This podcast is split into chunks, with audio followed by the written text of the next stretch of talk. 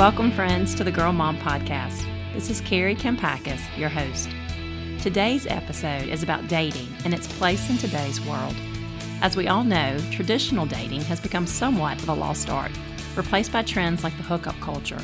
And honestly, I worry about the future of marriage when so many young people today don't know what healthy, life giving relationships look like. I made plenty of mistakes during my own dating years, and there's so much heartache I could have avoided if I'd known a few basic truths in advance. Whether you're listening to this episode alone or with your favorite girl, I hope it starts an important conversation. This message is also available on my website as a new blog post. Thanks for tuning in and enjoy the show. I was 13 years old and in the eighth grade when my first real boyfriend broke up with me. I handled it very maturely by hanging up the phone, calling my friend in a rage, and throwing shoes at the wall because he beat me to the punch. You see, I'd wanted to break up with him, but with our school dance just a week away, I was waiting so that I would have a date. My only defense was stupidity. I had no clue how to date or how to relate to the opposite sex. Over the next 10 years, I learned by trial and error, and though it all worked out because I married an amazing guy, I look back now and realize that I could have saved myself some heartaches and mistakes if I'd just known a few things up front. With dating, there's no roadmap out there, and since the search for love is the most passionate search of the heart and one that often leads people off track, there's ample room for error on both ends of any relationship. Here are 10 dating truths for girls today, many of which also apply to boys. Number one, no boy is meant to be your savior. Boys may be part of your universe, but no boy should be the center of your universe. Why? Because God designed you to center your life around Jesus. Unlike people, Jesus is perfect and never changes. He's an anchor for your soul. Anything you prioritize above him is an idol, and sooner or later, all idols will let you down. Girls often put boys on pedestals because they mistake infatuation for love. This is understandable, especially when there's chemistry and big emotions, but it sets you up for disappointment. It also puts unfair pressure on boys and forces them into a role that they were never meant to play to be a girl's end all, be all, everything.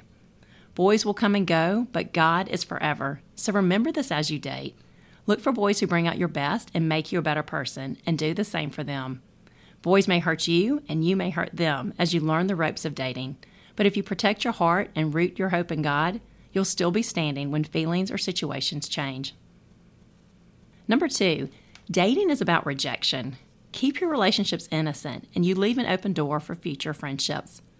A priest once told me that dating is about rejection, and the purpose of dating is to find the one person you're meant to marry. This eases the sting of rejection. It's a great reminder to keep your relationships innocent because it is 99% guaranteed that any boy you date won't be your husband. With some boys, you'll know immediately if you're compatible. There may be one date, and that's it.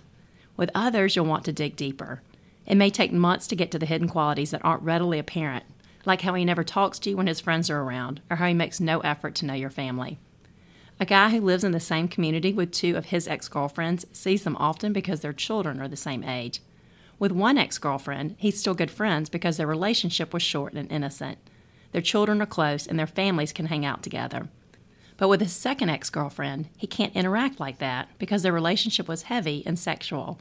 They were best friends before they dated, so when they broke up, he lost his best friend. While everyone is happily married today, the awkwardness remains. Even 20 years later, the memories linger. The boys you date now may lead you to your spouse if marriage is in God's plan for you and offer clarity on what you're looking for. And your best approach is to treat them as you hope some girl is treating your future husband as his guardian and friend, not as lover. Number three, you date and marry to your level of help. The dating world has changed significantly since my days, and not for the better. Apparently, sexting is a trend even in adult dating. My friend told me about her husband's recently divorced buddy who took a woman he liked to a nice dinner.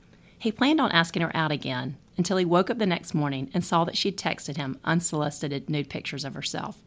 This guy's a great catch, and that's not what he's looking for. Sadly, I believe his date sent those pictures because she felt like she had to, like that's what it takes to compete for a man these days. I frequently hear of singles being so lonely they're willing to settle. They'll discount their own value as they tell their friends, Set me up with somebody, anybody, I don't care who. In the most popular New York Times article in 2016, titled Why You Will Marry the Wrong Person, Alain de Botton says this about loneliness No one can be in an optimal frame of mind to choose a partner when remaining single feels unbearable. We have to be wholly at peace with the prospect of many years of solitude in order to be appropriately picky. Otherwise, we risk loving no longer being single more than we love the partner who spared us that fate. At any age, it's better to be alone for the right reasons than with someone for the wrong reasons. Too often, girls and women settle for bad relationships because one, they don't believe they deserve better, two, they don't see themselves as a gift, three, they're scared to be alone, four, they're overly attached to a guy, five, they're overly invested in the relationship, or six, they're insecure and don't realize that they were made for so much more. But healthy relationships require respect and self respect. Any relationship centered around the wrong things, like physical attraction, is doomed to fail once the novelty wears off because there will always be someone sexier, more alluring, or more interesting out there. Boys can be predators or protectors, and while predators prey on girls who are vulnerable, desperate, or who put up no resistance, protectors have higher standards. And when a girl they like sets a high bar for herself and the boys she allows into her life, they rise to the occasion. Maya Angelou once said, A woman's heart should be so hidden in God that a man has to seek him just to find her. Work on getting yourself in a good place, knowing your worth, rooting your identity in Christ, and embracing your value as a child of God, and you'll attract better guys. Water seeks its own level, and if you're not in a healthy place, it's not the time to date. Number four, where there's smoke, there's fire. Trust your gut instincts. I once had a guy tell me, on a first date, that all guys cheat. He said it matter of factly, and I knew in that moment that there would be no second date.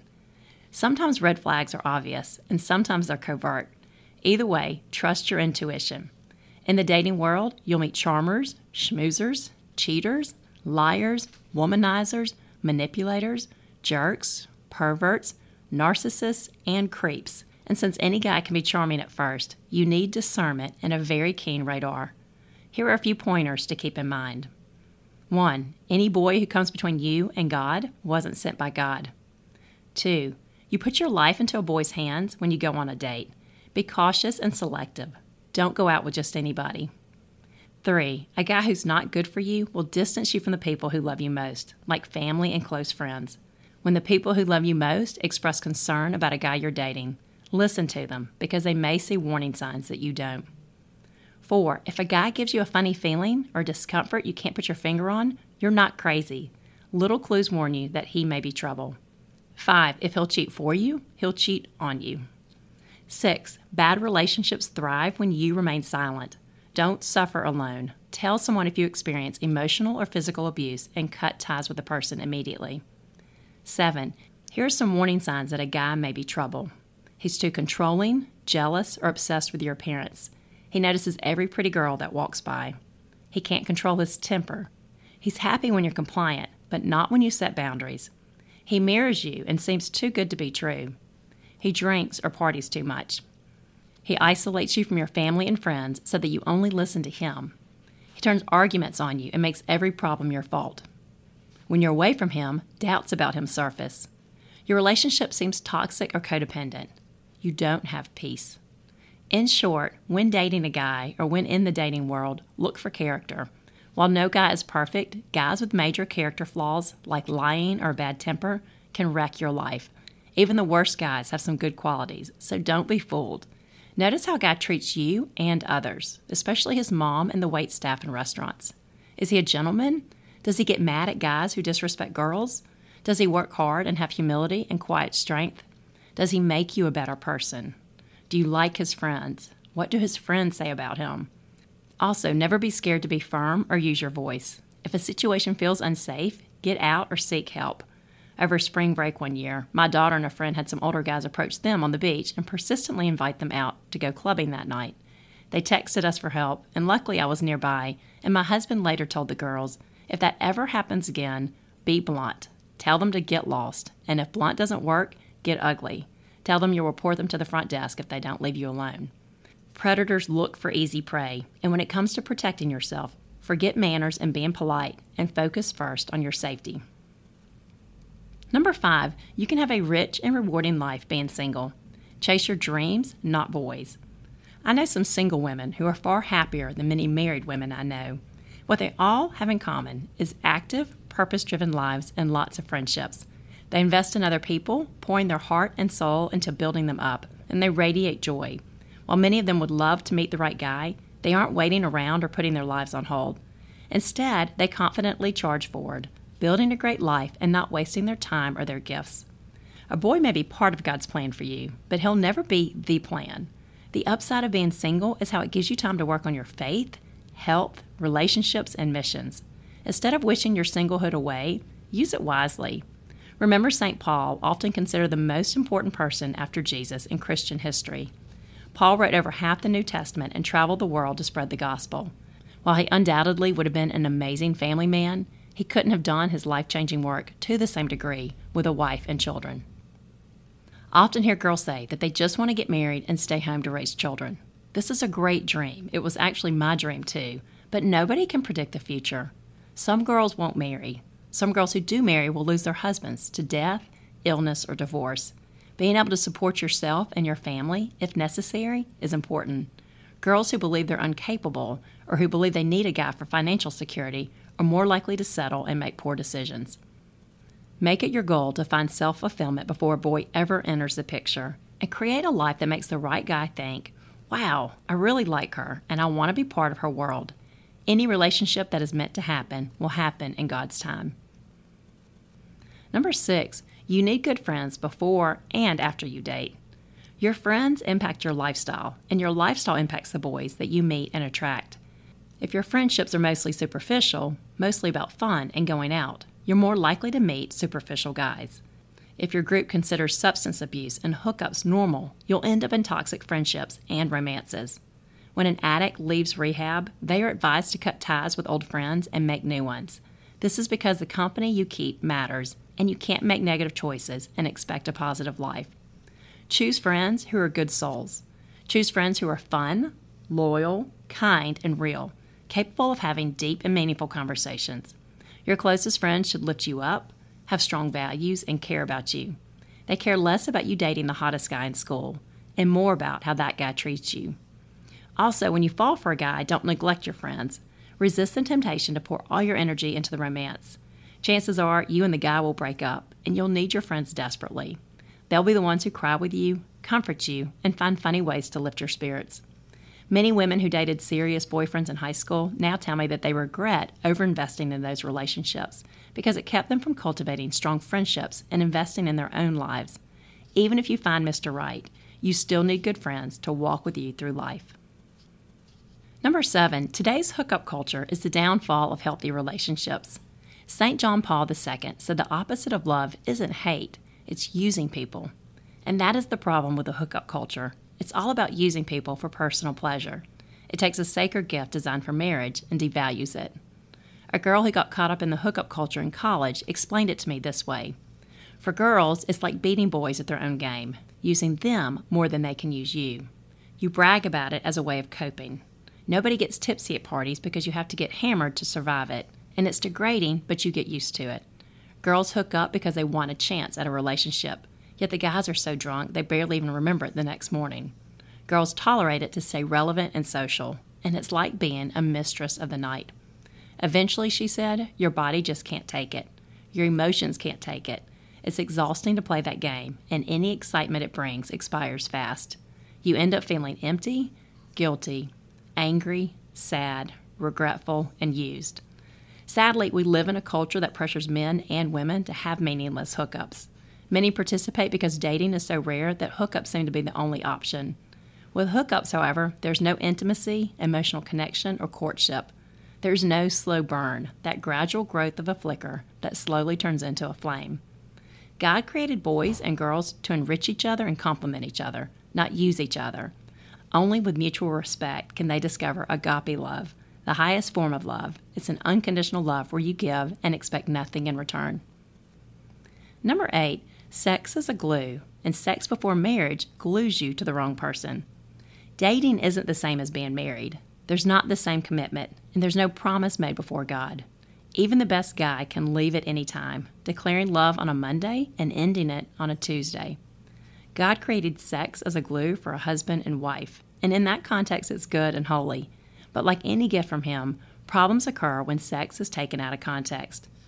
Besides the risk of pregnancy, sex before marriage can lead to emotional scars, STDs, clinginess, insecurity, and heartache. It clouds your thinking and can make you stay in the wrong relationship. If you date like you're married, then your breakup will feel like a divorce. The longer you date, or the more attracted you are to a guy, the harder it is to set physical boundaries. So commit to setting boundaries together. Remember that love says, I can wait, while lust says, I have to have it now. Any guy who truly loves you will believe you're worth the wait. You can grow closer to a guy by not having sex and not taking away something that he's meant to share with his wife. And if it turns out that you become his wife, it'll make your wedding night even more special. Number nine, the best romances have a strong friendship. A man named Frederick Nietzsche once said, It is not a lack of love, but a lack of friendship that makes an unhappy marriage. Chemistry without friendship will fizzle, because friendship carries a romance through rough patches. Friendship creates an irreplaceable bond. Friendship makes you want to grow old and gray together. Your dating years are a prime time to learn about friendships with the opposite sex. Developing this skill early prepares you for marriage. I learned in college how guys make amazing friends. Sometimes, when sorority and girl life felt like too much, I just want to go hang out with my guy friends. They were easier, funnier, and more relaxed. I liked their perspective and what they brought to the table. Being with them felt like an escape, and I believe that is what the two sexes find in each other an escape from life, pressure, and sometimes even our own gender. Approaching boys as potential friends and not boyfriends takes the pressure off both of you. It lets you get to know them without worrying about impressing them. Whether you date or not, you need solid guys in your corner guys who watch out for you, take up for you, and tell you what guys are really like. The world is full of love stories that began as friendships, and even if your friendships remain platonic, you still win. And number 10, marriage is a gift with the right person. Tim Keller, in his book on marriage, says Marriage provides a profound shock absorber that helps you navigate disappointments, illnesses, and other difficulties. You recover your equilibrium faster. The purpose of marriage is to help each other get to heaven. The reason why marriage doesn't exist in heaven is because we don't need it once we get there. As the deepest, most intimate human relationship, it's meant to draw you and your spouse closer to God and help you both grow in His image. I've written an article called What Makes a Guy a Keeper with tips on what to look for when choosing a spouse. And despite what the man haters out there say, good guys do exist. At the same time, marriage isn't a decision to take lightly. Sharing a life with a boy means sharing a bedroom, a bank account, a family, and a life. It may mean moving across the country to a town you don't even like. Your husband is your protector, yet he should also be your biggest fan. He should be the number one person you trust and love because every decision he makes affects you too. And as he rises and falls, you do as well. People often say, marry your best friend, the one who'll be up with you at midnight to soothe a crying baby. I'd also say to marry the guy who gives you peace. Look for a soul to soul connection that you know is right deep in your bones and that can only come from God. It's easy to get misguided in a search for love. Done correctly, however, dating helps you see what you do and don't want. It teaches you about yourself and shines light on C.S. Lewis's point that there is a sword between the sexes until an entire marriage reconciles it. Dating is subjective, so don't let anyone's opinion of you, or 20 opinions of you, determine your worth. God loves you even if the boy of your dreams does not. And in any status, dating or single, you can still have an amazing life full of faith, friendship, and purpose. Friends, thank you for tuning in today. I'm so grateful to have you here. If you enjoyed this show, please tell your friends, leave a ratings or review, and subscribe on iTunes so you can access new episodes as soon as they drop. Also, my new book for moms and teenage girls is now available, and it's getting a terrific response, so check it out in the show notes. I'm thankful to be on this journey with you, and I'm praying for you and those special girls in your life.